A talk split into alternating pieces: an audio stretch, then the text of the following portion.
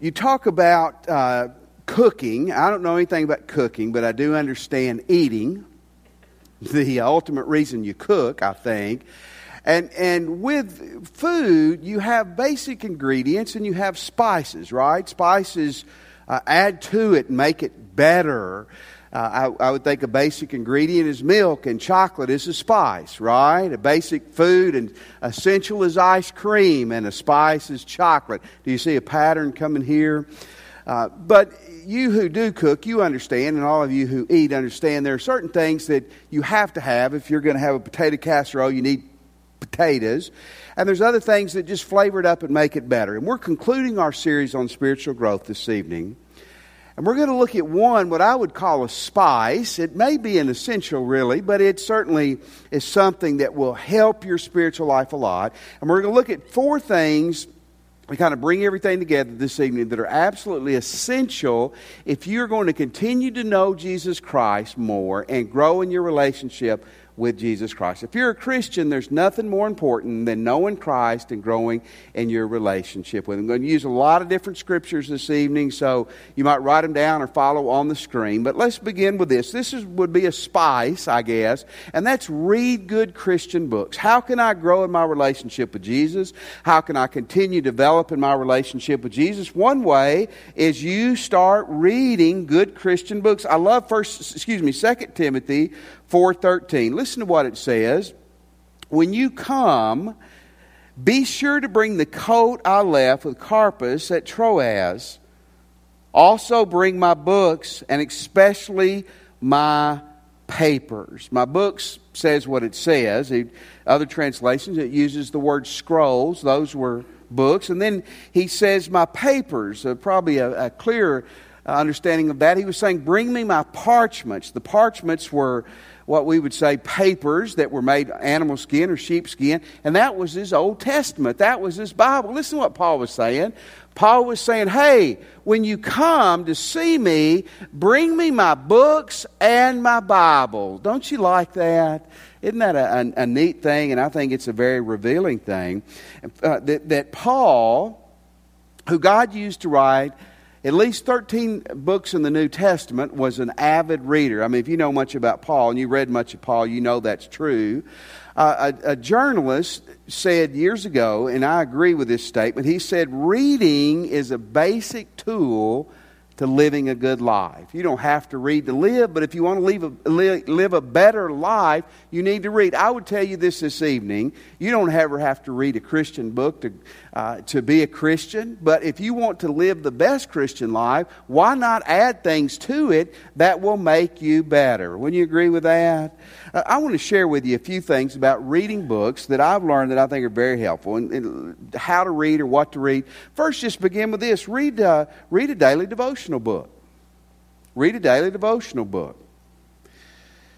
Many, many good ones out there. I, I, like to encourage people to get experiencing God day by day by Henry Blackaby. It's a very good one. Billy Graham has written several. One of his was called Unto the Hills which is very good. Now there's so many daily devotionals on the internet. It's so easy. Many of our, our church members write for the e-thoughts that you can get and you can read through those. And once a person gets, you probably need a little bit of spiritual development, but one of the greatest all-time devotional books is My Utmost for His Highest by Oswald Chambers. If you've never read that, once you grow a little bit in the faith, that is a great one. That's the kind of daily devotion you will read one page eight times because it is so deep. It's so much to chew on. But find you a good daily book to read. Here's the second part of this. Man, we just need to read good books regularly. We need to read good Christian books regularly. Uh, again, to, to quote this verse, and Paul said, Bring me my books, and especially my papers, uh, the scrolls, the parchments. Bring me my Bible, but also, it's interesting, Paul said, Bring me my books. Paul was a reader. When Clayton and I were in seminary, I don't see Clayton. He may be out roaming around the building. Clayton, are you here? In there? There's Mary. I don't see Clayton, but Clayton and I had a class. I remember this 1986. It was a summer class called Systematic Theology.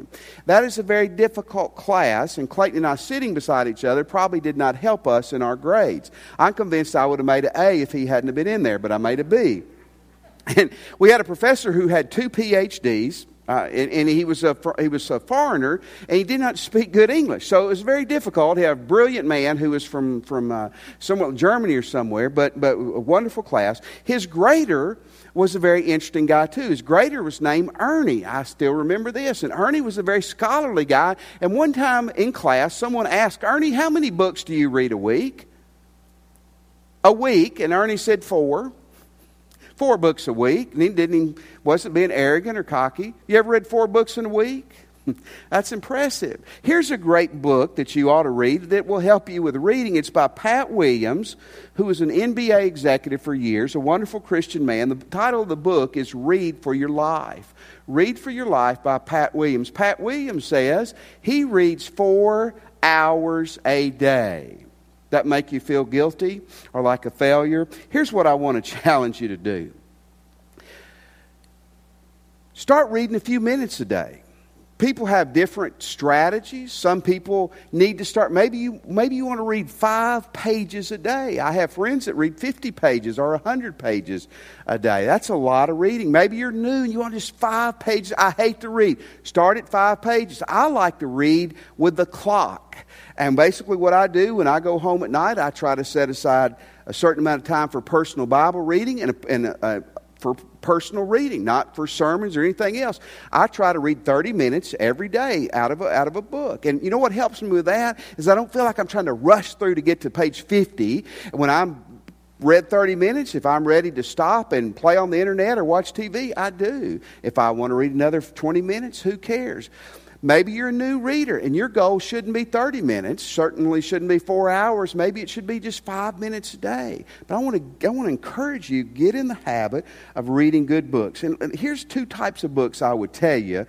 One is practical books. Read, read books that are going to help you in your daily Christian life. Now, there's a ton of Christian books out there, probably 10 come out uh, a day.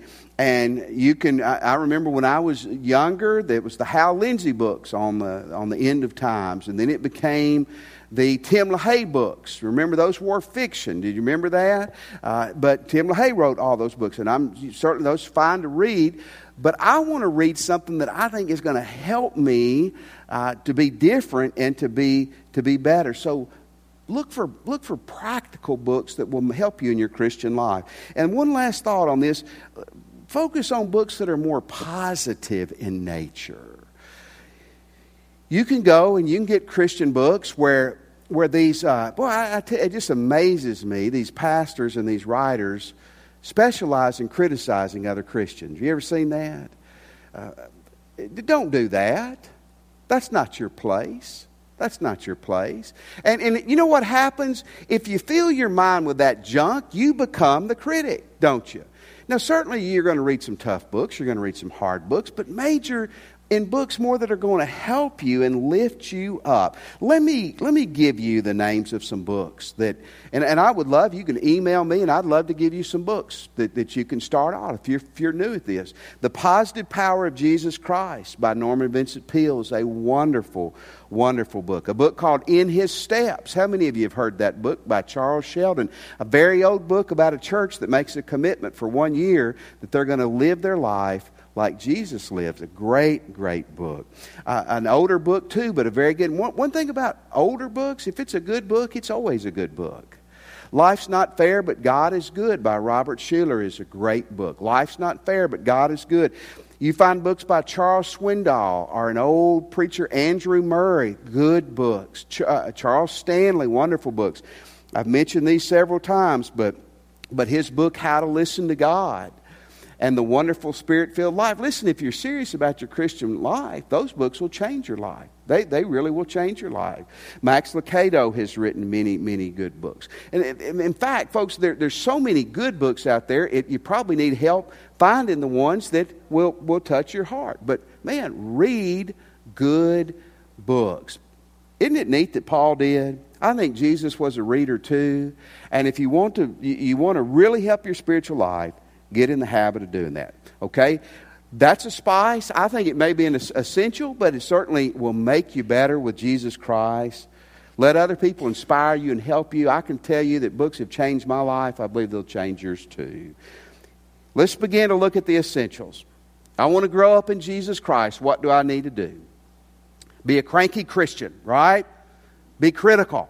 Find everything that's wrong. Complain about the pews tonight. None of y'all complain. Everybody's laughed about it. It is funny, kind of. We could have, I could have told you there's caution tapes over there because Josh fell from the wire, but I didn't want to tell you that. Here's an essential remain humble. Humility. Humility. You know why a lot of people have been believers or professing believers for years, but there's no fruit, attitude's not good, effectiveness is not good. It's a lack of humility. Humility for a Christian should at least be twofold. Number one, it's before God. I got to be humble before God.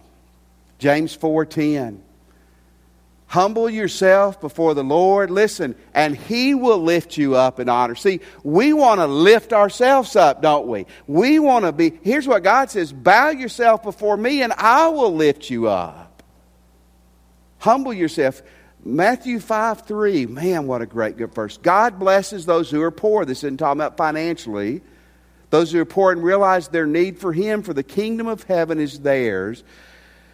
Blessed are the poor in spirit, for theirs is the kingdom of God. Listen, what he's saying is the person that realizes their need for God and never forgets their need for God, that's the one who's going to please God and grow in their relationship with God. This is the best illustration that I can think to share with you. I've shared it before, but you, you need to hold on to this. The spiritual life and the natural life are complete opposites when it comes to growth in, in dependency. A, a, a, baby is born completely dependent, right? Uh, they can't feed themselves. They can't go to the restroom and take care of themselves. Uh, they're going to die without nurture, right? And, and if, a, if a child is healthy mentally and physically, the goal is at some point they become independent, right, parents? And they move out of the house, right, parents? And they pay their bills. I think now the age for that is about 70 in America, but that's okay. That's okay. I, I mean, if all my kids moved back home, I'd be happy. Cindy might not be, but I would be. I love having a house full. Spiritually, it's just the opposite. Now, folks, listen to me. This is where we mess up. Spiritual maturity, you become more and more dependent on God, not independent. And we've messed that up. Oh, we've read the books, we've listened to the sermons. I get tickled. Oh, well, I've heard those sermons before. You, I don't preach the same sermons. You hadn't heard them from me. Well, I've been in church for years. There's people in hell that went to church for 75 years. That doesn't that's a great thing to be in church, but that's not the thing that's going to make you right with God. And that it, spiritually, the more mature we are, the more we realize we need God, not the less. The more humble and dependent we're going to be. Never, ever, ever forget that.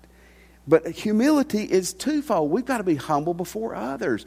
It's, it's funny to see Christians who would tell you they're humble before God and they're arrogant towards people. They're not humble before God. You can't be cocky before people and humble before God. Doesn't make sense. Titus 3 2. So many verses. But th- they must not slander anyone. Good stuff. Don't quarrel. Good stuff. Instead, they should be gentle and show what? True humility towards everyone. Ephesians 4 2. Always be humble and gentle. Be patient with each other, making allowance for each other's fault because of your love. Oliver Wendell Holmes, the great legal mind, Supreme Court justice, said that he thought humility was the greatest of virtues. I, I don't know if he was trying to be funny. He goes, It's really great when it's in you. we like humble people. It's just tough being humble, isn't it? St. Augustine said, and I believe he was on to something when he said, humility is the first thing, the second thing, and the last thing. You have nothing without it. And here's the last part of this. See, humility leads to being teachable, keeps you teachable. John Max was a great preacher and a great leadership expert, and he said the moment you become unteachable, you stop growing. And when you start growing, you start dying. When you stop growing, you start dying. Rhetorical. Don't blurt out your answer unless it's a positive one. Are you teachable? do you go to your Bible study class? Do you come to the sermons? Do you really want to hear? Are you open? Hey, God Himself cannot get through to you if you're not teachable. Do you know that?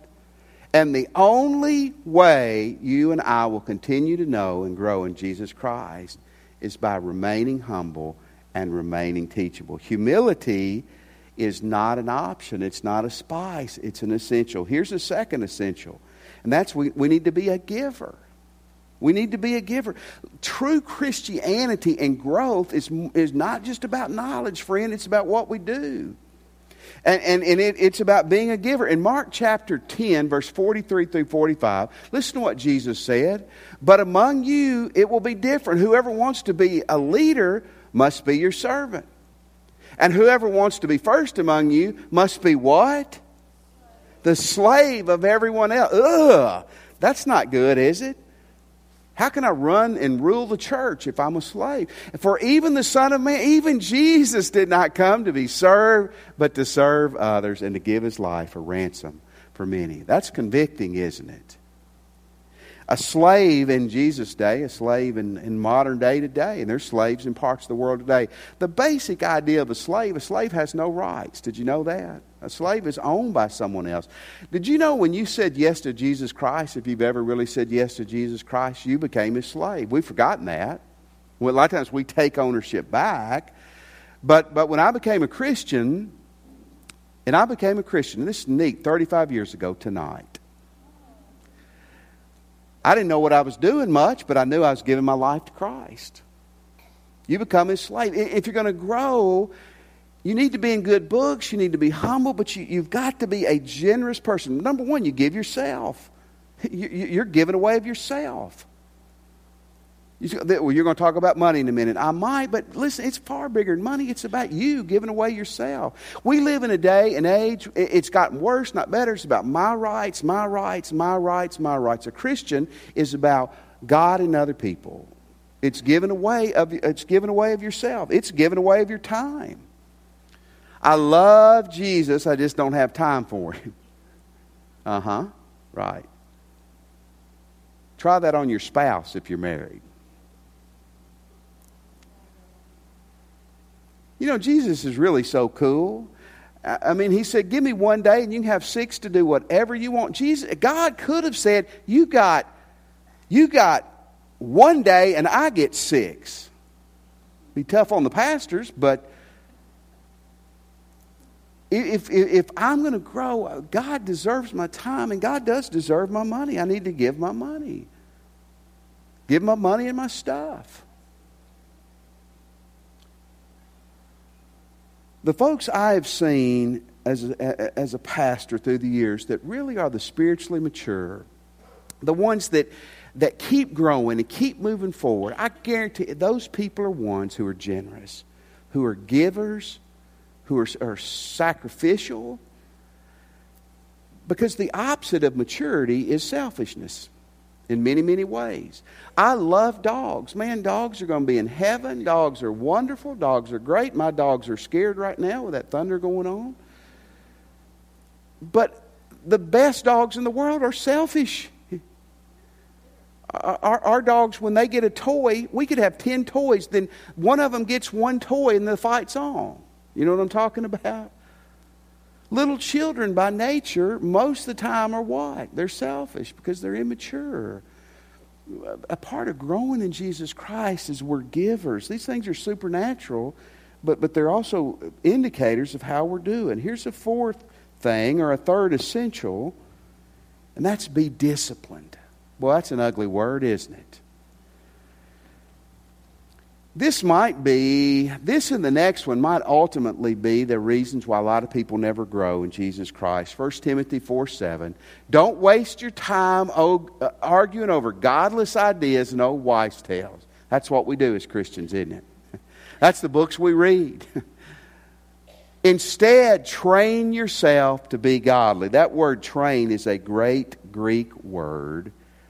It literally means to exercise We get our English word gymnasium from that word. It's the picture of an athlete training for a competition or for a game. If you are going to grow spiritually, it's not going to happen accidentally. You've got to be intentional and disciplined. Like an athlete exercises, we have to do that spiritually. Now, th- this may take away from what I'm telling you. I think Brenda gave me this joke this week. I thought it was pretty cute.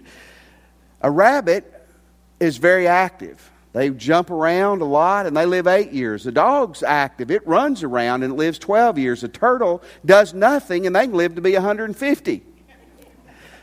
Maybe we got the exercise thing wrong, but we don't have it wrong spiritually. You and I cannot be lazy spiritually and glorify Jesus Christ or grow in our relationship with Jesus Christ. Lou Holtz is a famous football coach's son. Skip is our, our, head coach at Louisiana Tech. And I heard Lou say this years ago. Lou said, if you want to be above average, just be willing to work because the average person's lazy. If you want to shine a little bit, be willing to work. The average person doesn't want to work. Spiritually, that's absolutely the truth. It takes discipline to read your Bible. It takes discipline to pray. It takes discipline to be a giver. And most people don't want to do that. It's impossible for you and I to be who Jesus has called us to be if we're not spiritually disciplined. Folks, remember, it's, it's great to jump high and to shout and, and to show enthusiasm in the service. We need more of that here, not less. But Ultimately, it's about how straight you walk, not how, how high you jump, and how consistently you walk straight. Discipline is absolutely a key to spiritual growth. And the last thing is obedience.